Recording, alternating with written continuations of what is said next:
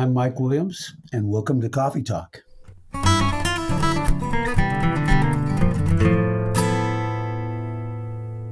Hello, and welcome again to the official podcast of the guitar department at Berklee College of Music.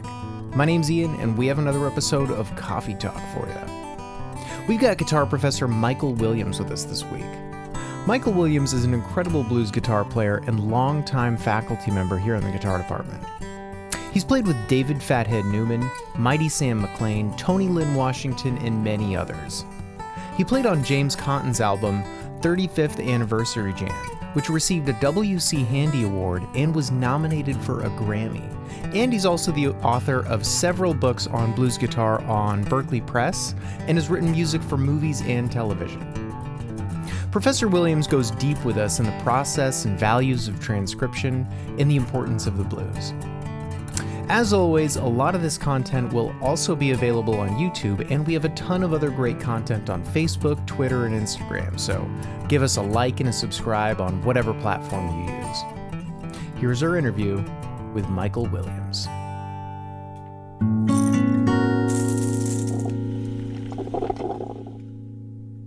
Hi, everyone. I'm Kim Perlak. I'm the chair of the guitar department, and welcome to our coffee talk this week. We've got Mike Williams, professor of guitar with us. Hey, Mike, how are you today? Doing great. Glad to be here. Great. We're glad to have you. And as usual, we have Assistant Chair Cheryl Bailey. Hey, Cheryl. Hey, everybody. And our senior coordinator, Ian Steed. Hey, Ian. Hey, all. Coffee hey. cheers. Coffee cheers, everybody.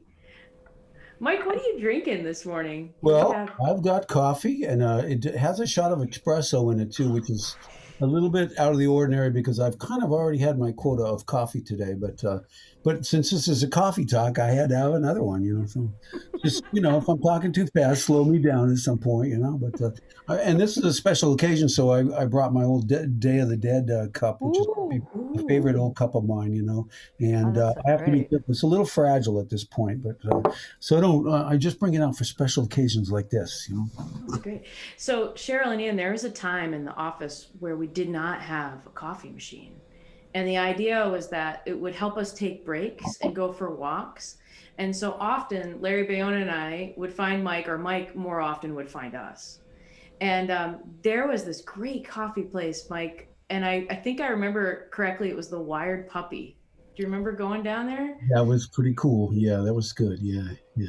And it was close by too, close by. It was close by, and they had this dark roast called the Hair of the Dog.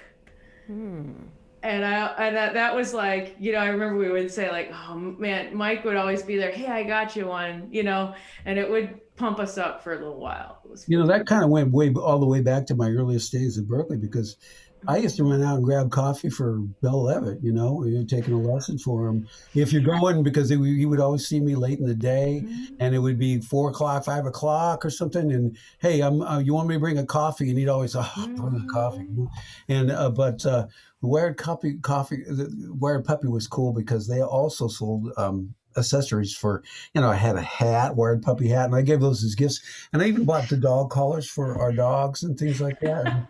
I bought their accessories. We were fully accessorized from the Wired Puppy. You know? that is so great. I used to do that too. I all through all my jobs, I was always the coffee delivery system. I feel like you know it's a good, it's good karma you know? And it's um it's not a bad relationship builder really. You bring someone a coffee on a long day it's a good one. It's like a tradition in the guitar department really. It, i mean yeah. it, it, was by the time i got there so it's just like carrying on the tradition a little bit you know? That's great. So mike speaking of that one of the first questions we ask everybody is to recall first days at berklee. And for you you had a number of them as a student, I think at least in one capacity as an undergrad, and then as a faculty member. Oh. Um, so, is there anything in particular that stands out to you about any of your first days? I remember the first kind of the first day or two of Berklee uh, pretty clearly still because I um, I had worked hard to get there and kind of practiced for a couple years while working a full time job in Northern California to get there. So I was just amped up. And I was an older student when I went there. So I get there uh, and did my placement audition originally. And then um, I got this schedule, and this was all within the first day or so. And, and it said uh, uh, this particular ensemble I was put in. And uh, I had a question about it. So, you know, guitar department, fifth floor. I go trudging on up, and uh, um, at, at, I got uh, walking up the stairs. At the top of the stairs was Larry Bale standing, right there in, in, the hallway, and asking. And he says he could say that I was lost. You know, he said, "May I help you?" And I said, "Yeah, I have a question about this ensemble." And uh, I, I think I mentioned this at his retirement when he when he left. I think, but he gave great advice then, you know. And uh, th- that very first day, uh, that was kind of my first day in the guitar department. And if it wasn't that day as well, it was within a day or so of that I auditioned for William Leavitt's ensemble. He had this, um, it was a kind of a high level reading ensemble in Berklee and a respected guitar department ensemble. And here comes Mike, a brand new student at Berklee, walking up there to the uh, to Bill Leavitt's office. And so I, I had my audition time. I go in, and there's a rhythm section sitting there. I can't remember who was on drums, but Jim Kelly was playing rhythm guitar, and I think it was either guitar or bass, and Charles Chapman was playing the other one. I think Charlie was playing bass, and Jim was on guitar, or Jim was on bass, and Charlie was on guitar. And William Bill Leavitt, put, uh, being the gentleman that he was, had such great. Um, you know, just such great presence and uh, such a great vibe, such a welcoming vibe and everything. And I'll, I'll, never forget going in there. I played a blues. I think I played a straight no chase or something like that. And he I'm pulling out all my, you know, all my jazz licks and everything like that. And, and right after that thing, he said, "Man, you, I love that. You play some dirty blues, you know." I'll never forget that expression. But then, uh, but then he said, "Well, let's try some reading, right?" And he and he gets a guitar chart out. And he puts it in front of me, of course, and it's this. Uh, it's this. Uh, what's the name of it? Holiday for Strings.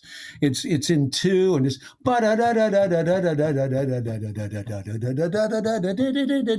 and after about one and a half bars, I'm totally lost. I mean, because he's Bill's just smiling. He's just going one, two, you know. And I'm not used to reading in in two, uh, for one thing. And uh, so I would always rely on my ears, but I was just plain lost after about two bars of this thing, and just just trying to smile my way out of it, you know. And there's Bill putting on a nice vibe and a big grin and everything, but he just nailed me to the wall like within the first minute of being there, and it was I was truly humbled, and uh, I didn't make the ensemble that semester, uh, but I did end up in it the very next semester, and from then on, you know, I, played in it uh, well for a while, but uh, it was it was a great experience. So those are my opening days in the guitar department, meeting Larry Baione and uh, Jim Kelly. Oh, by the way, I had that audition with Jim it, playing in that rhythm section. And then I go to a concert that night because my wife and I were way into the meters and the New Orleans and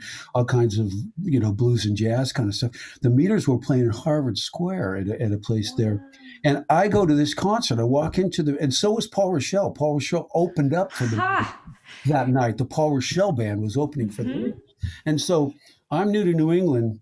Uh, I get there to the meters and I look over standing beside me is Jim Kelly and his wife Meg, and we met them like my first or second day at Berklee as a student, and we became friends at that point. And so I'll, I'll never forget my first days. But I was welcomed into the community. I feel very fortunate since then. Yeah.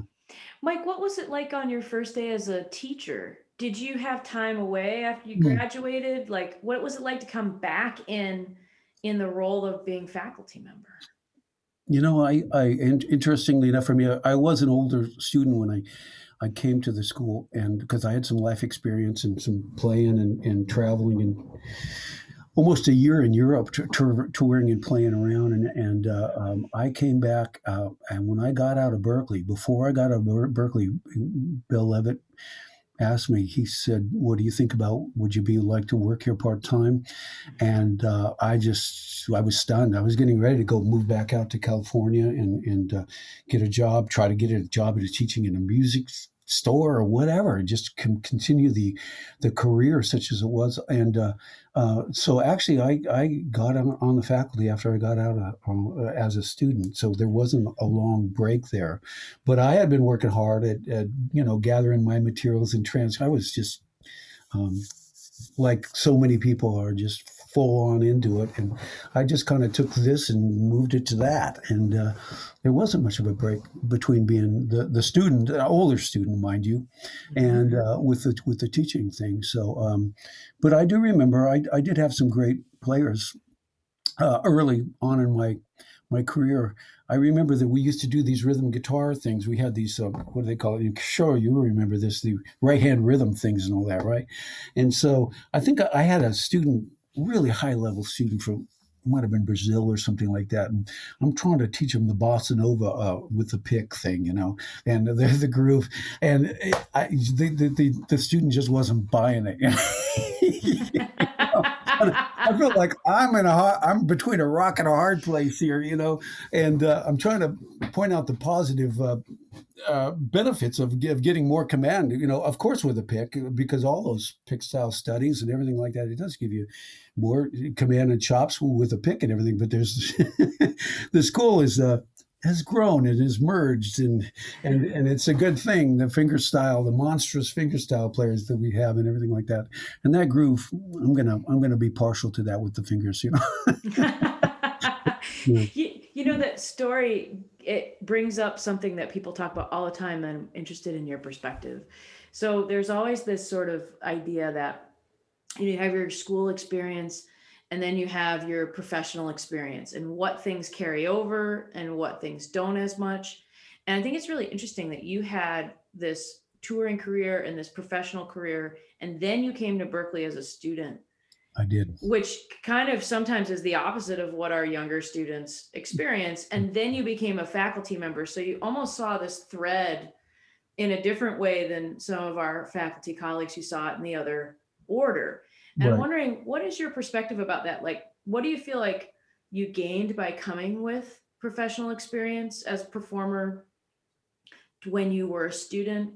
and then how have you balanced like the benefits of both of those experiences like in college and then on the road so to speak in your teaching right okay well that's a good question um i mean you know i, I didn't have a great teacher um, um, in the years that i got out of high school um, but there were great jazz players that came up to Northern California where I lived. And so I got the opportunity to play on a lot of gigs just w- with really great players that as were escaping LA and, and, and in San Francisco to be up in where I lived in Humboldt County. And they just, we just had this monstrous collection of jazz musicians that, uh, that just gravitated there. And these guys and people would want to come out and play for 25 bucks, you know, if you had a Monday night in a club just because they wanted to play tunes. And so they would put up with us younger players that would just, we would get the gig and, and they would come play and just more or less put up with us. But I, will never forget learning the lessons on, on the gigs with these, this sax player that we, or few that we used to have up there could, they could, you could set in, and just absolutely go to toe to toe with any of the heaviest players that could come to. Uh, and you know, because Nor- Northern California was that West Coast um, stretch of between L.A. And, and San Francisco, and then Portland and Seattle. So there was a West Coast scene out there, and so we'd get all the West Coast players coming through, and these guys could hang with any of them. You know, a few of them. Um, so it was a great. Um, um, benefit to me to be able to get on the gig and just learn to play. And I was transcribing and learning. I learned to write music by just I want to play this song, so I've got therefore, and these horn players can read. Therefore, I need to learn learn to write it out, and I need to learn to transpose and all that by hand, and um, and all that. So there was that element of that playing, which was. Uh, um, a great, great for me, you know. But uh, coming to Berklee, by the time I was probably 28 when I was there, so I really was an older. I really felt like an older student, and I was. But I also knew that Berklee was made that way. It started out as a trade school in, in the old, the older days. You'd have musicians coming off the road, and that was my image of Berklee. And they and they they allowed me to come and they embraced me. Uh, you know, as a student when I got there, they said, well, "Welcome." You're um, but yeah, it's much different than b- being a 17 year old and showing right out of high school, because I actually remember taking my English class and having some students in the English class Peter Gardner was the teacher who's become a great friend over the years, and he, he lives in Arlington, and we, I see him at the Y. Well, when we go to the Y, put it that way. but I know he's a great friend for all these years, and he was I think it was his first semester teaching there in liberal arts, and there was some youngsters in that uh, English class that were downright misbehaving and everything like that. I was embarrassed as a as a 28 year old at that time that you know about the, what's going on, and I, I gave it my best effort ever all of my classes at Berklee, but it is a different. I would have not walked in with good with very good ratings if I was 17 when I got there. So I had the benefit of coming in to getting the classes with Herb Pomeroy and and you know um, all the very best of the teachers. I mean, I don't. Uh, oh, I don't mean to say the very best, but the, the people that put Berklee on the map, you know. Um, and I always tried to g- get classes from John Laporta. I always wanted to, but my ratings were too high at the time. I would sign up for the ensemble. I want, I want John Laporta's ensemble. They go, this is a level two uh, ensemble. You can't take it. You know, I'm going, I just want to study from John Laporta, you know. Mm-hmm. And I never, I, I went to his workshops and, and classes, but I never got to take an improv class or anything, but uh, it, it is different. Um, to you know, and for me, it was just it was only because I was older. I had more life experience, and if, had I been seventeen, I would have been right in the very, in the you know, right in the be- beginning, more beginning level. I really would have. You know. Mm-hmm.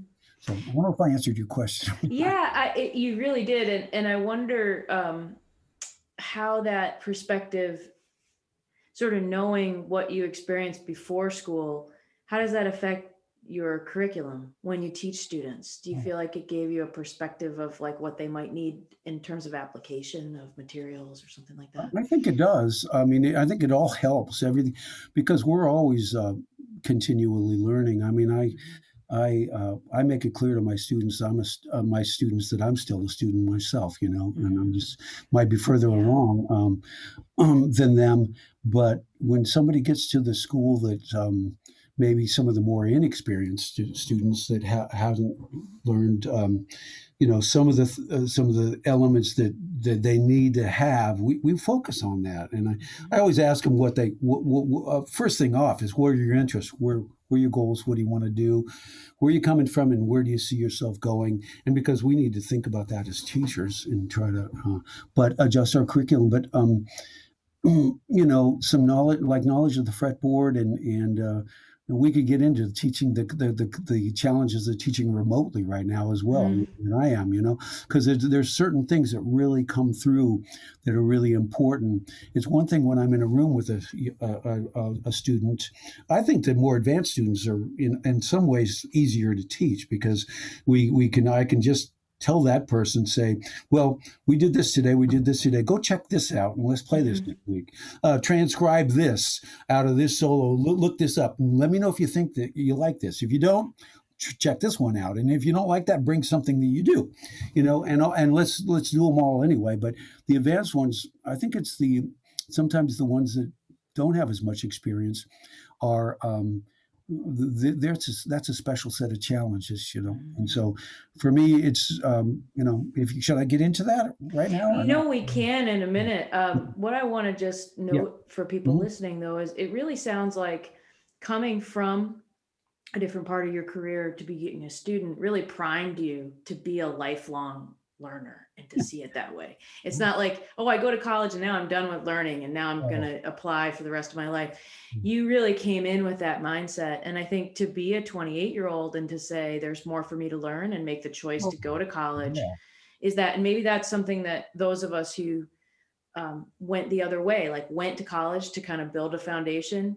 It's good for us to hear your experience that, hey, listen, this is the step one right? Yeah. And you're going to keep yeah, learning.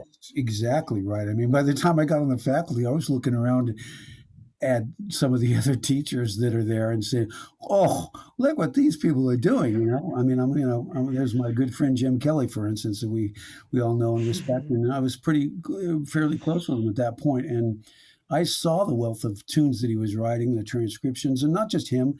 You look around the guitar department, you find that with with so many of the players. But yeah, it's easy to be motivated motivated when you're in this uh, environment, you know.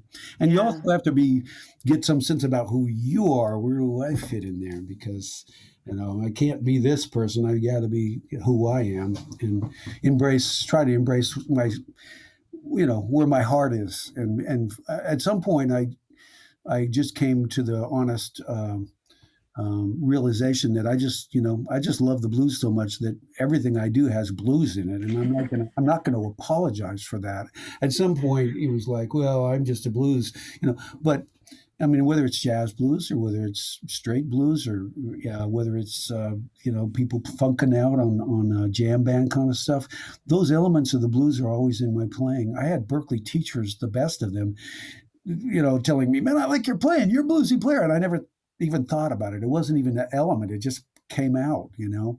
So at some point, I just realized, hey, there's there's room here to be a blues player and and to hmm. feel good about it. So that's try to find my spot because I could always walk to the hallway down down the hall and hear the people that are doing you know you know something else 15 hours a day and uh, they're great at that as well you know mm-hmm. so you, you know cheryl there's so many ways to go. I'm sure you're thinking as i'm thinking um, so many avenues to go next. Like there's finding yourself there's being who you are there's being a lifelong learner there's um, meeting your friends and having them being your lifelong teachers and collaborators. And um, there's so many things i know that you and ian are thinking about as mike is talking. Um, where would you like to go next cheryl? Well i have yeah i have a, a very specific question for mike or a topic for mike i remember running into you a while back and you had, you looked like you'd been up all night, worried, fretting, because you were doing a book of transcriptions, a blues transcription. I think it was some early blues, like Robert Johnson type of thing. And your your stress was in notating that because it's going to be published, right? So some of that stuff defies notation, right? Because the feel and stuff like that. I'll never forget that, you know, you know, because when when it's on the line like that, this is going to be published, you know, you've got to cross your T's and dot your I's and stuff. So I'm just curious because I know you have dug so deeply into so many of these players through transcription. I'm just curious of your thoughts about, you know, in working with your students and for yourself, the importance of transcription transcribing the process of it and and what do you feel are the and because uh, different people have different opinions. Some people are like you should transcribe a whole solo and like you know or some people go oh just grab licks that you like. I kind of agree with both of those but, but i'm really curious about how you approach that with your students in terms of their process because I know it's been a big part of yours, and also that process of if you're going to publish a transcription, as opposed to you're just scribbling something out for yourself. Okay. Um, thanks, Cheryl. That, um, yeah, transcription is a big part of my.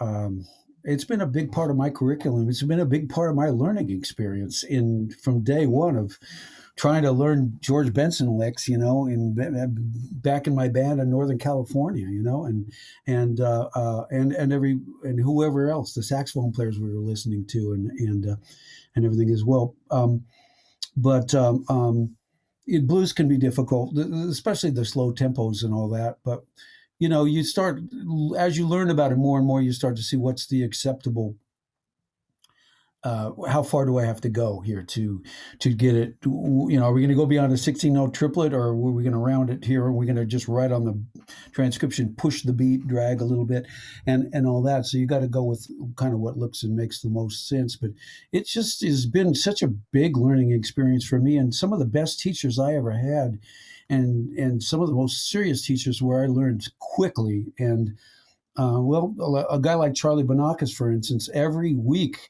in addition to working crazy things up and down the strings to learn the fretboard, which was phenomenal to learn what you learned from a person like that. Even non guitar player uh, didn't really care about the guitar; I just wanted to hear the things that you that you would play.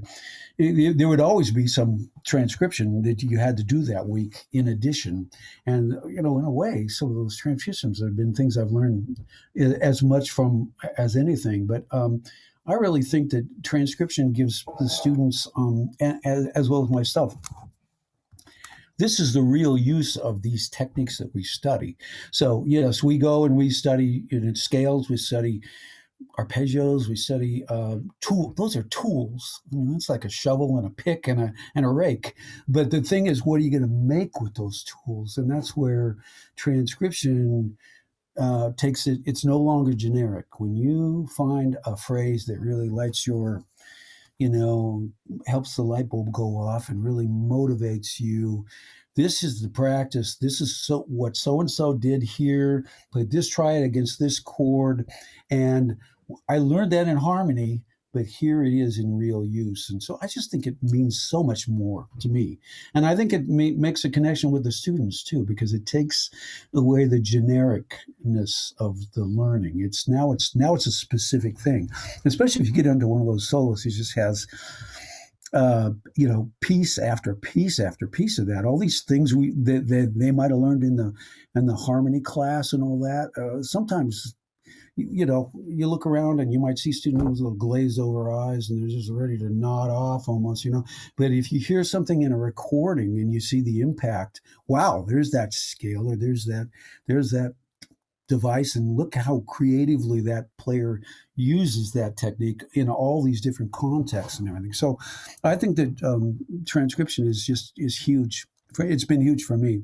It's been also a great source of ideas because I might take an idea from somebody and then change it around five different ways. Once I know five, I want to change it 10 ways. Once I know, and I try to get my students to, to do that. It's, it's never about learning. It's scale is short term, short term goal.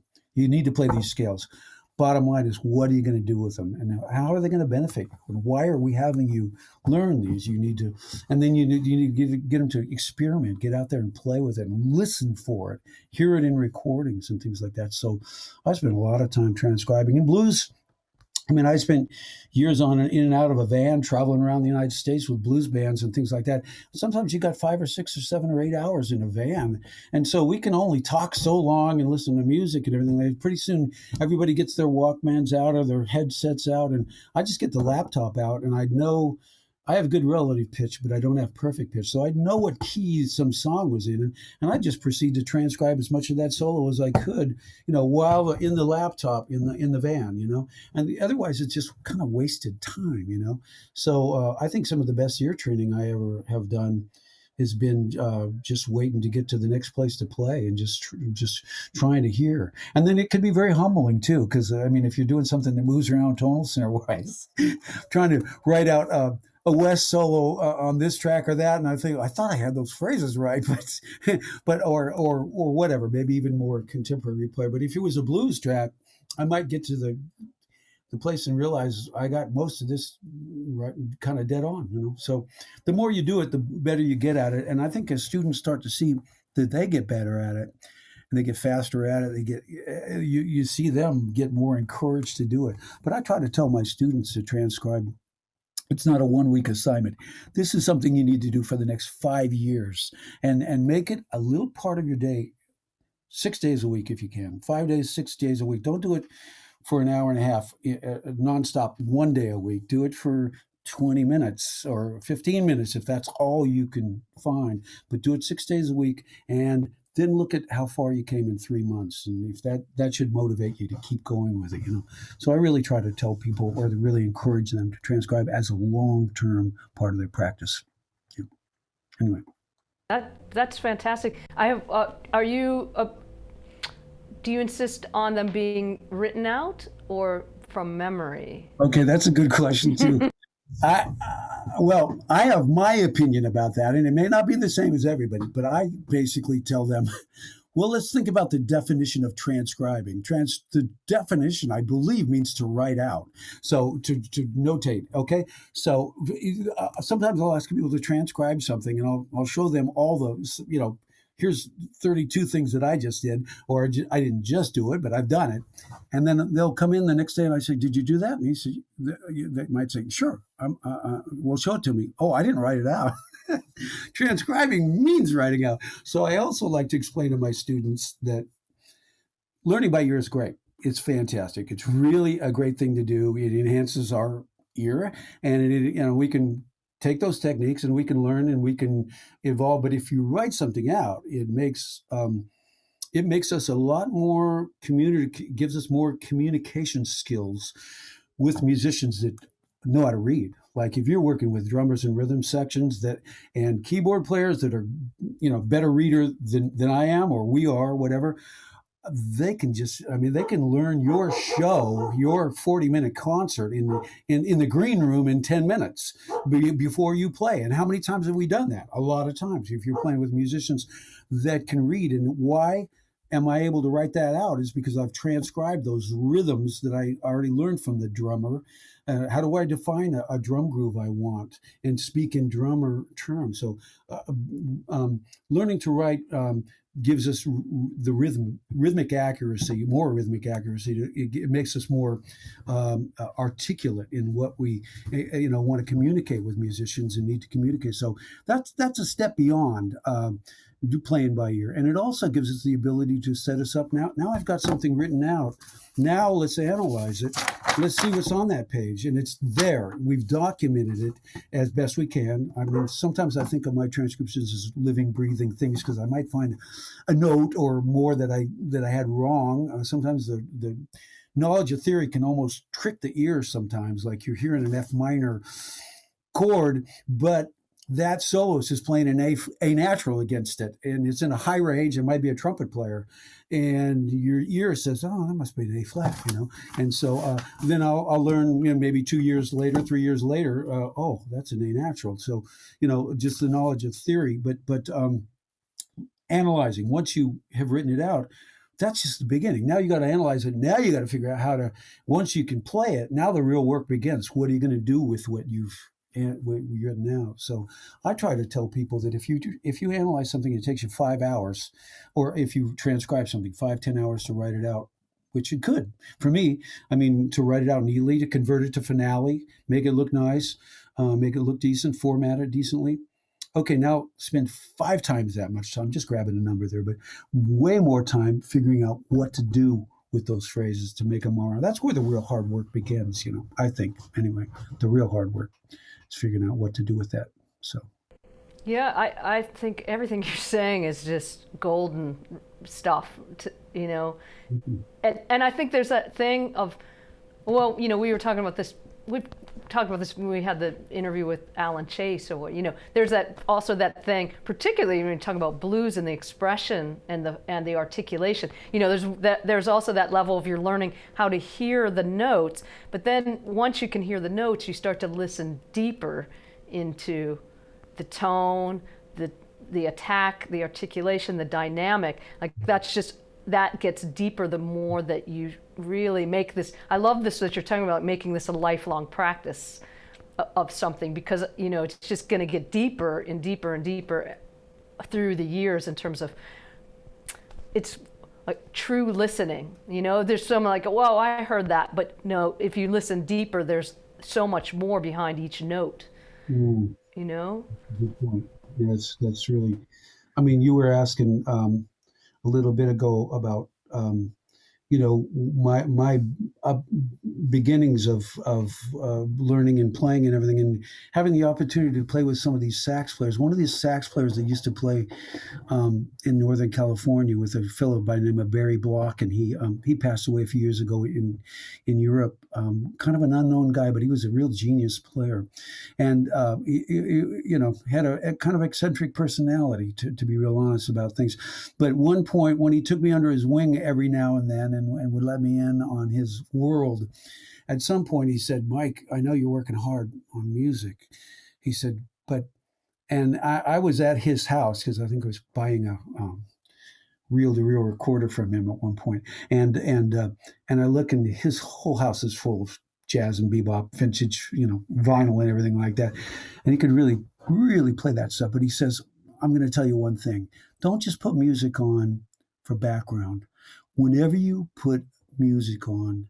you as a musician need to listen and you need to listen for the lines that are moving uh, in in in the accompaniment and as the soloist is playing there's line there's line that's moving and and listen and hear work to hear the chord changes don't just don't just passively listen actively listen pay attention.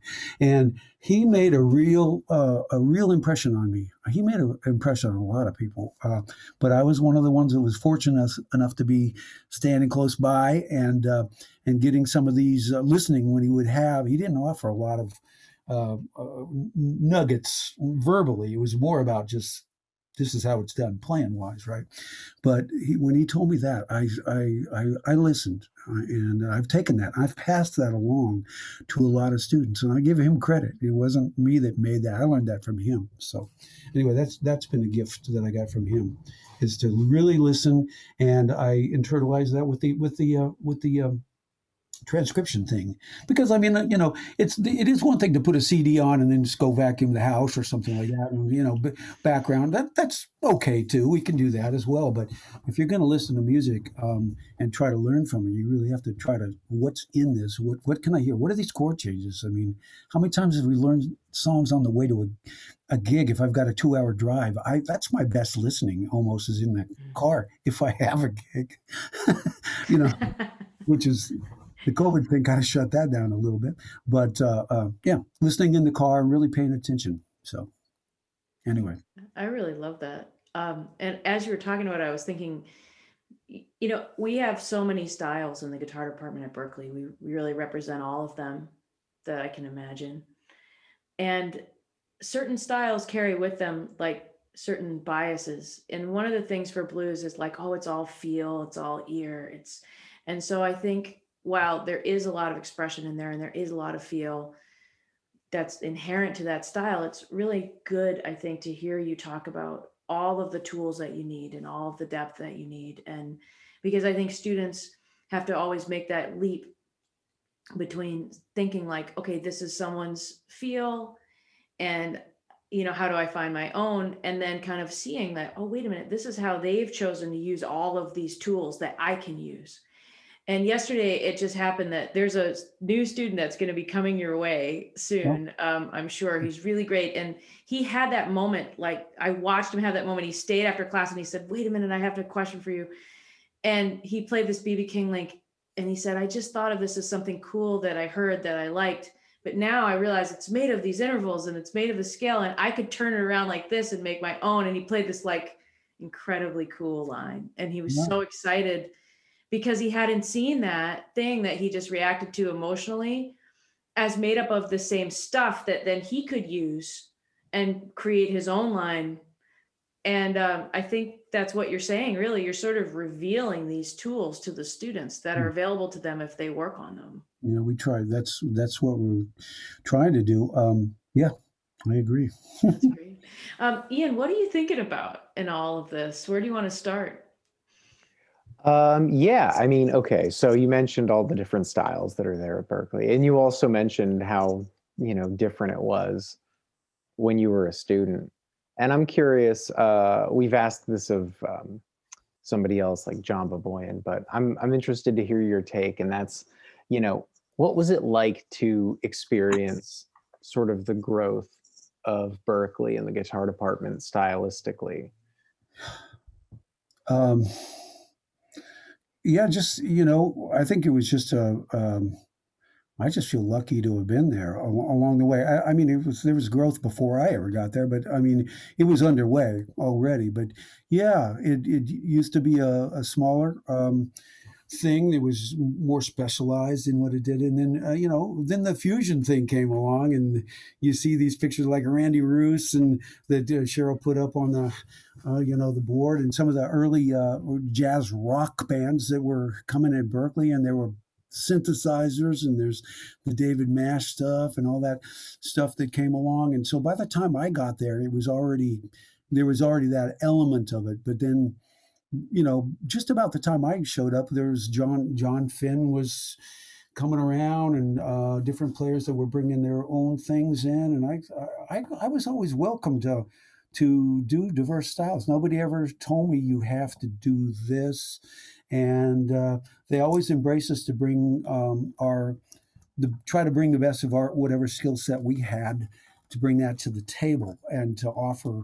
Yeah, I, I just think there's been this natural growth that has happened. And then, uh, you know, under the under direction of Rick and Larry and Rick, when they were um, uh, in, at the helm, they welcomed other players and started hiring these amazing uh, wealth of players that have come on. Uh, after the initial group that was mainly hired by Bill Leavitt and, and company and all that, and it's just been a natural kind of thing where um, these different styles that maybe weren't represented enough have become representative and uh, uh, you know represented at the school. And i just think it's really um, it's really a great thing. I mean i know when i got to school in in uh, um, in the this was in the 80s i would go down to the 1369 they used to have a jam session um, uh, there in inman square. On sundays was a blues jam. That place was packed every day and we'd get in there and it would just be a squalid sweaty mass of people dancing and and that's just the musicians waiting to play you know? I mean uh, but uh, uh um, that was a great experience. There was a real sense of community there, and I learned uh, I learned um, a, lot about the the scene, the blues and the R and B scene, for, because a lot of people would be down there, and uh, it was kind of a raw thing. And I also found there was this attitude about there was this attitude about Berklee down there, about Berklee guitar players just not maybe not knowing not respecting what was involved in in like playing blues the way it was. And i'm not saying it's justified or not. I, I just know it was a very much a perception of people. Oh berklee that's you know it's all about playing too many chords and too many notes and disrespecting so i almost felt like for many years i had to kind of like get out there and fight to to show that like you know yeah well we can play the blues too. And and uh, and and and be feel great about it, you know, and and and do it, try to do it the right way, whatever that whatever that is. We all have a different sense about, you know. Thankfully, we have a different ear. Ear we don't hear it the same way, and I'm I really am thankful for that. Um, but uh, yeah, and so the, the, the perception that well they they think if they, they know three or four chords, they know everything there is about a blues, and they just come in and play loud and turn up too loud and, and everything like that. So um, I've I've just I've made it my mission for the last I don't know how many years to try to uh, just learn the music and be respectful of, of that, and uh, you know not put limitations on it, but but just to try to uh, to show, yeah, we we they do everything at Berklee. You know, I mean, I've I've used to say, well, we've got great metal players, we've got shredders, we've now it's just everything. You just you name it. We've got great world class fingerstyle players, we've got cl- world class classical players. So we've got it's it kind of we've got it kind of got it all, I guess you could say. You know, I feel lucky to be a part of it. You know? Yeah, I mean, I I think we all do. I mean, I think that's something that comes out in every interview. It's such a nice part of our week too to just sort of have a moment of gratitude is really nice. Mm-hmm. But we, I would say, we feel lucky to have you. yeah, absolutely. Because you know, um, even though when when you say you were welcome to come and bring what you brought, in essence, what you did, Mike, was you you built the blues curriculum that we have. I mean, with others, but you really have had a, a massive impact on that for 30 years. And um, I'm wondering, as you were building that curriculum, maybe you weren't even aware that that's what you're doing. You know what are the things that you feel like are the main points? Like what are the what are the aspects of that curriculum that you built that you feel like you know i think this should be something that if you want to learn the blues this should stay. Um, well i think the you know the, learning about some of the key players that came along. I'm more of, of a um, I am again. I'm always a student of, of everything, but I'm but I'm more a bit more knowledgeable and more experienced with the post-war blues than I am with the pre-war, and uh, so the, I love the old country blues stuff and all that. But I'm I'm kind, I am a student of that, more, more a student of that. So, uh, and I'm not I'm working on that still. Um, um, it could be a little more consistent with my work on that, but I'm working. uh, but you know, the post understanding about the post-war players, and you know, beginning with the likes of uh, T-Bone Walker and Lonnie Johnson was great jazz and blues player as well. One of those that did was the best at at kind of both of those, and then all the players that descended that uh, of that, and I I'll start mentioning that to players, and I'll start showing them and uh, transcriptions and listening to tracks, and we've got such a wealth of great recordings on YouTube and everything. Um, and I'll just see the light bulb go off sometimes, and yeah, this is where I want to go. And uh, but I think um, just understanding also uh, everything that's involved in in playing whatever style you do. It's not like you just learn a couple techniques and you go out and do it. Blues players need to learn how to take turnarounds. They need to learn the nuances. Like Cheryl, you were talking about all the dynamics, all the all the the difference in picking style, the volume stuff, the the things where you're moving, and um, not to underestimate all of that in that style because there's a lot more to that than people. If they don't understand the blues, they they will underestimate what's kind of involved in it. I mean, as long as I've been playing it you know i love like the jazz blues thing too and i could i could just stay on that all day long i love that but but if i'm out playing when i was out on the road with like james cotton and some of these uh, really you know blues band and mm-hmm. um I never would get bored playing that because I'm just trying to get it right. You know, from my perspective, I always know there's something okay, that was pretty good, but I, you know, I always have this mind that says, well, I I can always do better if I keep working at it. So it's that student. I still have that student in me, you know. But um, I, I, think we need to be respectful and really look for the nuances and the things that make every song different, because there is this uh, there's this generalization that every blues tune is the same, and that's what people say that don't know the blues because you got to understand the nuances of the playing style of the of the again the turnaround, the, the phrases that the guitar player may play that make that or or the one chord progression or two that you know if you're playing Freddie Freeloader you you got to know that the chords aren't the same as a five four turnaround or something like that. Every every little progression is different, and that's uh, what makes that song unique. So we need to look for that, and and uh, that's what the students. I, I try to get that across. So I'm, I'm you know I feel fortunate to have had the opportunity to play um, all these years there. I mean, you know, I'll go back to my buddy Jim Kelly again. He had, mm-hmm. you know, all that blues stuff too. He, it's just he, he does so many other things so well, and, uh, you just can't pigeonhole him into one thing. But he can. There are players we have that can hang with with anybody, you know, and and and, and whatever style they kind of choose to to play. But uh, again, I make no apologies for just loving the blues. You know. I love that. That um, should be that should be a T-shirt for you that could be a great Berklee guitar department. That's a great. I make no apologies for loving the blues. That's actually a tune. There we go. Yeah, by the way, be. you can could be. Could be heard yeah. it here first. You can when Mike comes out with the tune, you'll know where it was born. Um, hey, Ian, there's a question that you always ask. Yeah, I think it's actually pretty apropos to the people not realizing sort of the depth of what you do, sort of just only noticing what's on the surface, and that's this question that we ask everybody, um, which is what is a question that students should be asking that they might not think to ask that's not on their mind yet? I, I, I thought I had an answer for that, and I, I don't. uh, let me check my notes. I'll get right back to you. no, I'm I'm I'm kind of kidding. Uh, what question um, uh, that students should ask? Sure, um, just I like something that, they might not yeah, even be right. thinking about. well, a lot of time. Um, okay, I have a thought about that. Um, sometimes, quite often, students don't ask um, about uh, like like a practice routine, for instance.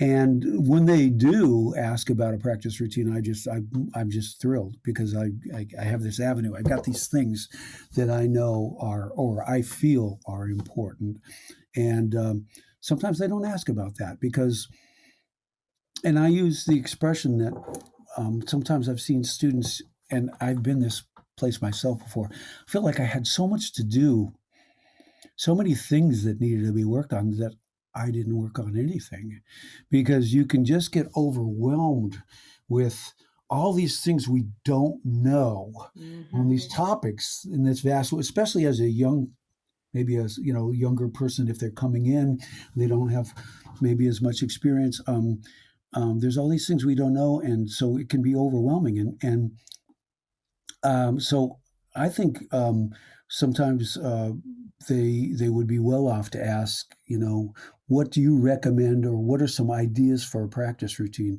And when people ask me that, I'm just I'm thrilled to share with them. I mean, if I may go into that for a second, um, I remember in my early days of playing there were not great teachers. I there was a classical teacher that showed up in our local music store in Northern California. I took that for a while. The the, the classical disappear, disappeared teacher and a flamenco teacher appeared, and I took from that for a while, and I I, I just absolutely loved that. I just oh the music still this day, and uh, um, anyway, there's something I could follow up on that uh, in my life experience, but I'll stay on topic for now. And then a jazz teacher showed up at this local music store. I think I was just wanting to play rock and roll, you know. But this teacher proceeded to show me, I remember you, you know, the changes that. And so I started talking about Grant Green and this guy. This was like a hipster bebopper guy. I thought this guy's this guy's old. He's probably forty years old. You know, uh, you know. At the time, uh, I think I was 16 or 17 taking taking guitar lessons paying paying for them out of my own money working jobs local jobs and things like that. And uh, and uh, so the local uh, music store um, okay uh, where am I going here? Help me out. We got to edit this. Practice routines. This is great. Yeah. Oh, all right, all right, okay. Okay. So, okay, practice routine. Wait, this is a good moment because sometimes you get distracted when you're working on something, and this will help you bring it back. Oh, all right, Perfect. all right. So, uh, uh, uh, uh, practice routine. Um, all right. Um, don't start rolling yet. I'm not. I'm not, I'm not. Let me bring myself back into where, where I was going with this. All right. All right. Uh, uh, all right. Okay. Um, okay. So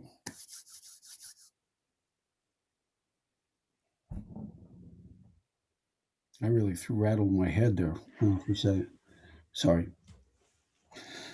Uh, okay, well, so when I do get the opportunity to present this practice routine idea to um, to students, um, I go back to w- what I was learning from in my early days, and one of those things was from reading Guitar Player magazines every week, mm-hmm. I, every month as they came out, and I was just looking for those articles uh, that would be by like Larry Carlton or Tommy Tedesco. And there was some really great uh, lessons presented in the, and, and again, if you didn't have a teacher at the time, I was learning from listening to records and I was learning from, to, from just taking those little uh, one page little things apart every week. And somebody talked about it might have been Jeff Berlin on bass or something. I don't remember who it was, but it talked about the importance of writing out a practice routine, a li- just a list of things to do. And, um, you know, that made a lot of sense to me at the time. And so I don't think I started doing that right away, but by the time I was like you know, studying with Charlie Banacos for a while, for a few couple years, uh, um, and we've got some faculty on the school here that you know studied with him for more than ten years, you know. But just in the couple two and a half years or so that I studied with him, um, I had to have a, pre- a list of things to do, or there's just no way I could get through it all. And I was also a Berklee student at the same time. So there was just a tremendous amount of things to practice. So I just would list out all the things and I would just try to hit on all of those topics uh, every day. And it wasn't just in one key, it was 12 keys with Charlie and, and, and, and everything. So you had to learn the fretboard and things like this. There's things that really, and I try to adopt some of that stuff, not in his way at all, but just to make sure that the students that I'm teaching are learning the fretboard. Uh, and I'd love to come back to that and talk about that in a little bit. But, but, uh, um, Um, so this element of rhythm, what I suggest uh, my students do as far as practicing go, I try to put the repertoire at the center of a hub. It's like a wheel. And I, I don't know, I probably saw that by somebody. I don't probably seen it by more than one person. I don't really remember. If I if I did, I would give that person credit or whatever. But rep, if repertoire is the center, that's the goal. We're, we're, we as musicians, we want to play. We want to share our music. We may be solo performers, or we may want to play with people. So we have to enhance our skills at, at if we are going to play in an ensemble or playing with people. And I consider repertoire everything I practice ties into this repertoire thing and i try to get that across to my students. So i basically say okay now maybe we're maybe we're reading a melody out, out of a real book. That's one way to access uh, music one way. And if we're doing that we're learning songs that we want to play. And i often ask them I want you to put together a song list for yourself. Tell me, show show me your repertoire. Show me maybe maybe you're working on jazz. Maybe you came in with some Brazilian things. Maybe you have a lot of rock. Maybe you love blues. Let's see your repertoire. What do you have under your fingers right now uh, in your repertoire? Uh, and and make a note if you need to. If you don't know the head, if you don't know the head, you need to put a little asterisk on it because too many times I've been caught down the road like, oh, I know that tune. Well, you play the melody. Oh, I don't know the melody. I know the tune, but I know the no. You don't really know the tune unless you know the melody, because if we're going to be an informed soloist, the melody is the original take. That's the theme. Everything we do after that is a variation on a theme. So so learn the head, and then also, oh, I, I kind of know but I don't have the changes memorized. I kind of need the chart for this. Okay, then you don't really have the tune uh, memorized, and you can't think ahead because thinking ahead is part of playing and it's not where, where, what i'm on right now it's where am i going and and with, with the thing. And uh, so reading this is going to enhance our reading skills to to work on this tune out of a real book. And that's so that's that's one way uh, we can uh, work on our repertoire is to learn those songs that you want to learn that maybe maybe there's 10 or 12 or, or 30 in a, in a real book that you want to work. So that'll be part of what we do. Now uh, we need to work on rhythm guitar techniques on playing on that song that we just did that we're adding. We've learned the melody we've enhanced our reading skills and now let's work on all these ways of um, uh, playing rhythm guitar uh, on that in these different contexts. Um, let's look for transcriptions of every one of those songs we're working on, mm-hmm. uh, songs, recordings that inspire you. That's how I learned every one of my songs. I would, I had a lot of records, and I would just find these songs. I got to learn that. So now it's so easy to access on the internet.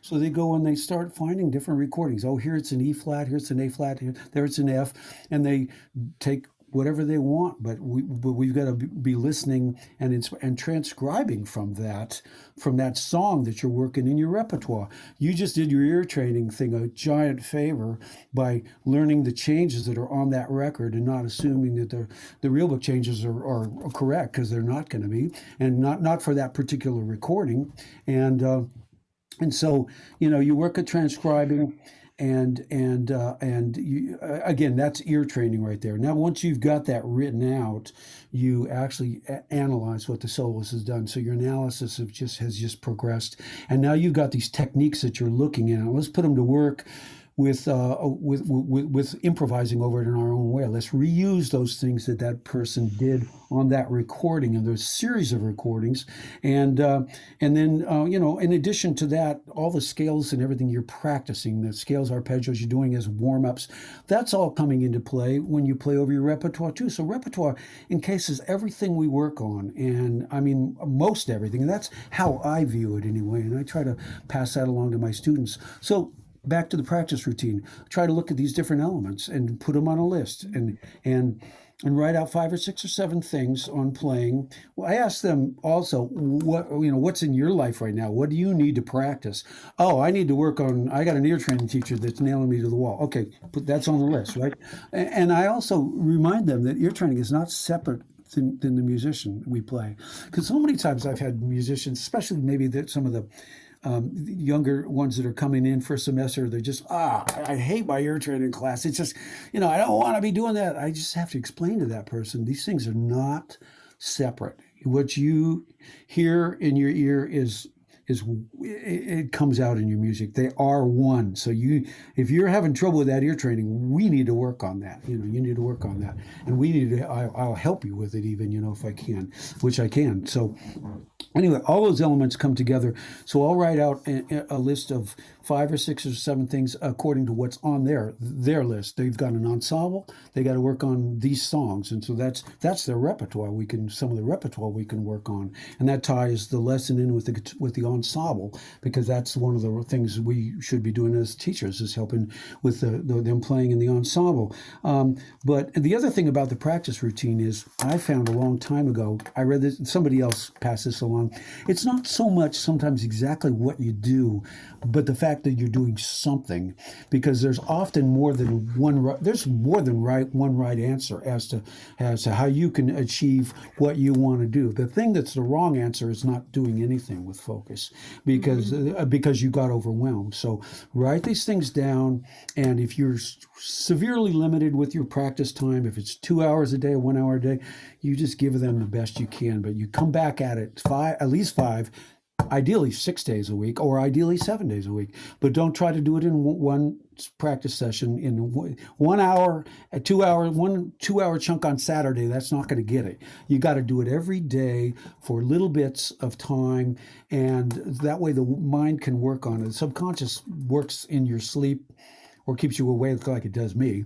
But, uh, but uh, it works in our sleep. And uh, I learned that a long time ago. The mind, if you practice that way, and that's that's that's com- common knowledge. We all kind of know that. Short bits, but to do it on a regular basis. And so, just getting them to write these things out, and it helps. I think it helps bring things into focus, and it makes things less overwhelming, because. Somebody said you don't try to do it all in one day, and uh, one of you said that earlier, and that's so true. Mick, what Mick told Larry, uh, I saw in a, while back on a on, on one of these things was um, you do it a little bit every day and you, you just and then you feel good about it. You feel good yeah. in fact i made a progress today and don't be depressed about it. Go out and take a walk get some air take take short practice sessions and get up and walk around after an hour. Take a walk. I'm thankful i've got the dogs to walk you know so anyway, a little bit know, about practice routine so. yeah but i I, lo- I love what you're saying about the daily thing because some people think well if i don't have you know, six hours a day to do it, then I'm going to not do it. And, you know, you'll have a student that comes in and you get into some reading and they're, they're stumbling and they say, well, I, I practiced it this week. Um, turns out on Saturday they did, you know, an hour. Um, and, and so how can you, how are you going to learn that way? If you, if you took that 60 minutes and you did 10 minutes, like six days a week, 10 minutes, six days a week, yeah. same amount of time in the week, but it's, it's more uh, effective time in the week to have the daily retention, right? How you're you're because you did that hour on Saturday and now it's Wednesday. Mm-hmm. You're spending the whole time trying to remember what you did all those days ago, as opposed to take if it's if it's 60 minutes you have to dedicate to that, just do 10 minutes for six days. Then you'll wow, okay, wow, okay, I'm, this is working for me, you know? And, you know, and the reality too, though, is that, you know, I love that image, but, you know, the reality is at a certain time in your life, 10 minutes a day isn't going to cut it, even if you do it. You really do. Maybe you need six hours a day, every day, because that's just how your mind works. You have to give yourself that, that chance. Um, and one of the other things I loved about what you said, Mike, is, um, like the way you described it is exactly what happens you know like your life experience you had i was a kid and i had some flamenco lessons and classical lessons and i had these things in guitar player and then these records. And you can see how already that would be overwhelming. And then as you're excited talking about it you're like wait a minute.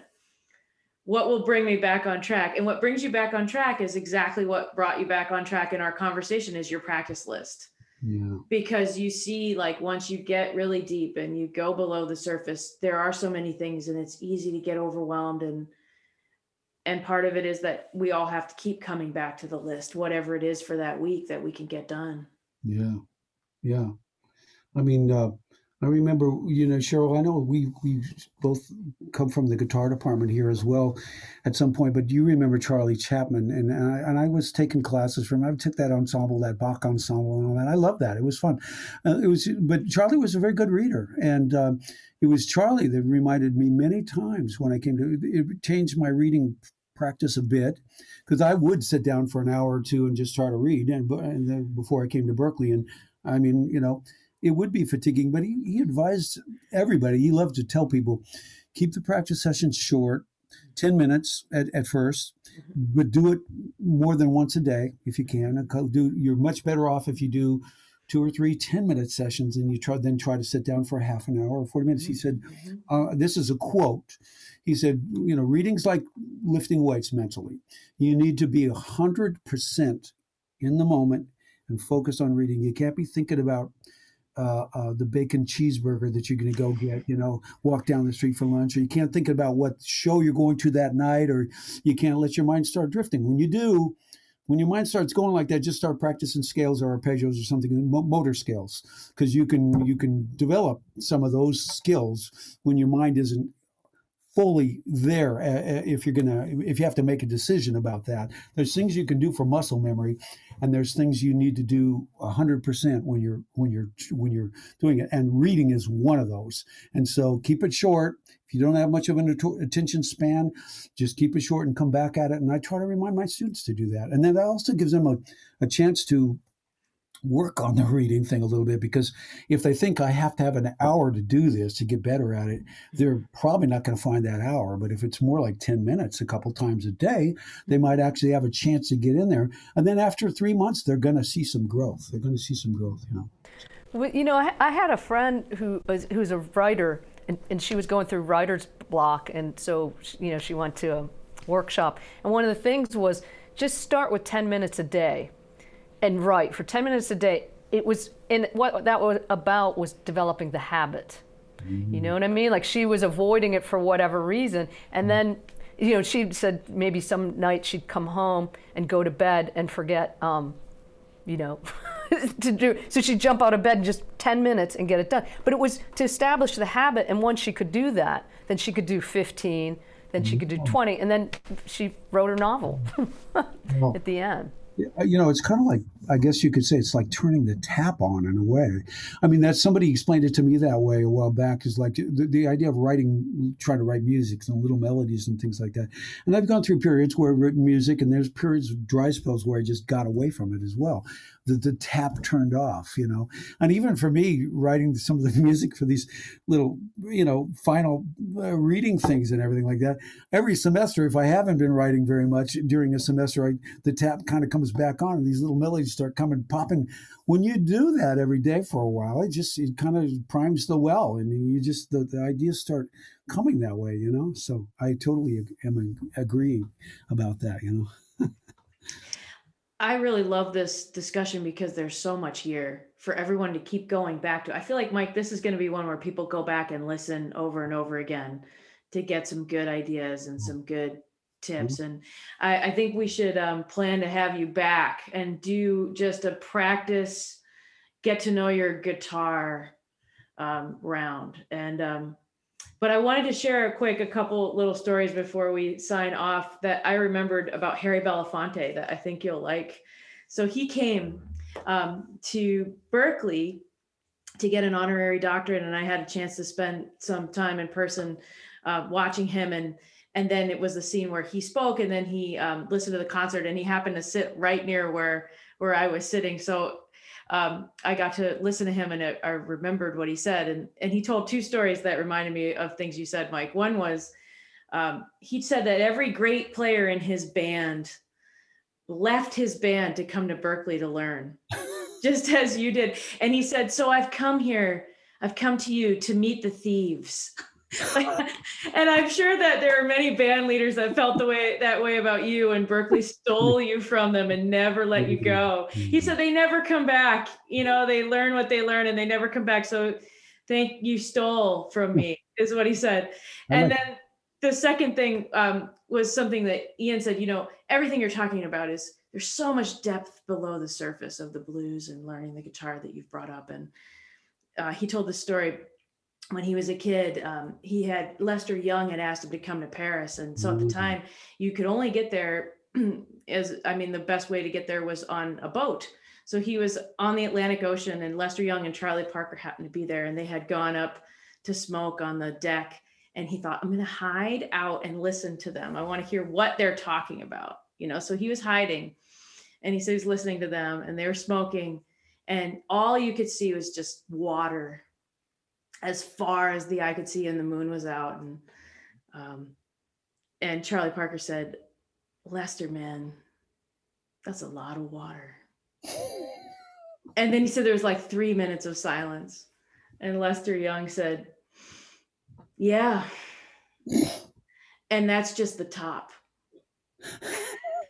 Which I thought was so great. I think about that all the time when Wow. I when I hear people talk about depth. So Oh, man, that's deep. Ooh, Mike. Oh, Man, that's great. he's No, on that it. really is. That is deep. That is really It is deep. Um, so, Mike, thank you for bringing so much depth and thoughtfulness to our coffee this morning. Um, Oh, Cheryl, any thank you you want to hit up before we split? No, I. This was fantastic. Thanks for sharing all your wisdom. Really, it's not. It's gone beyond knowledge to wisdom. oh, So no. I, I- I, it's really inspirational. I am so thankful for the invitation to come here, and I'm sorry that I, I talk so much. I would have. I should have. What? That's what your that was the gig, man. That was the gig. okay. Thank you. Well, here we go. All right, Ian, thank you for being here too. Thank you, Ian. Mm-hmm. Everybody. And thank you, Mike. And everyone, we'll see you next time on Coffee Talk. Hope so. Thank you. Bye-bye. Bye, everyone.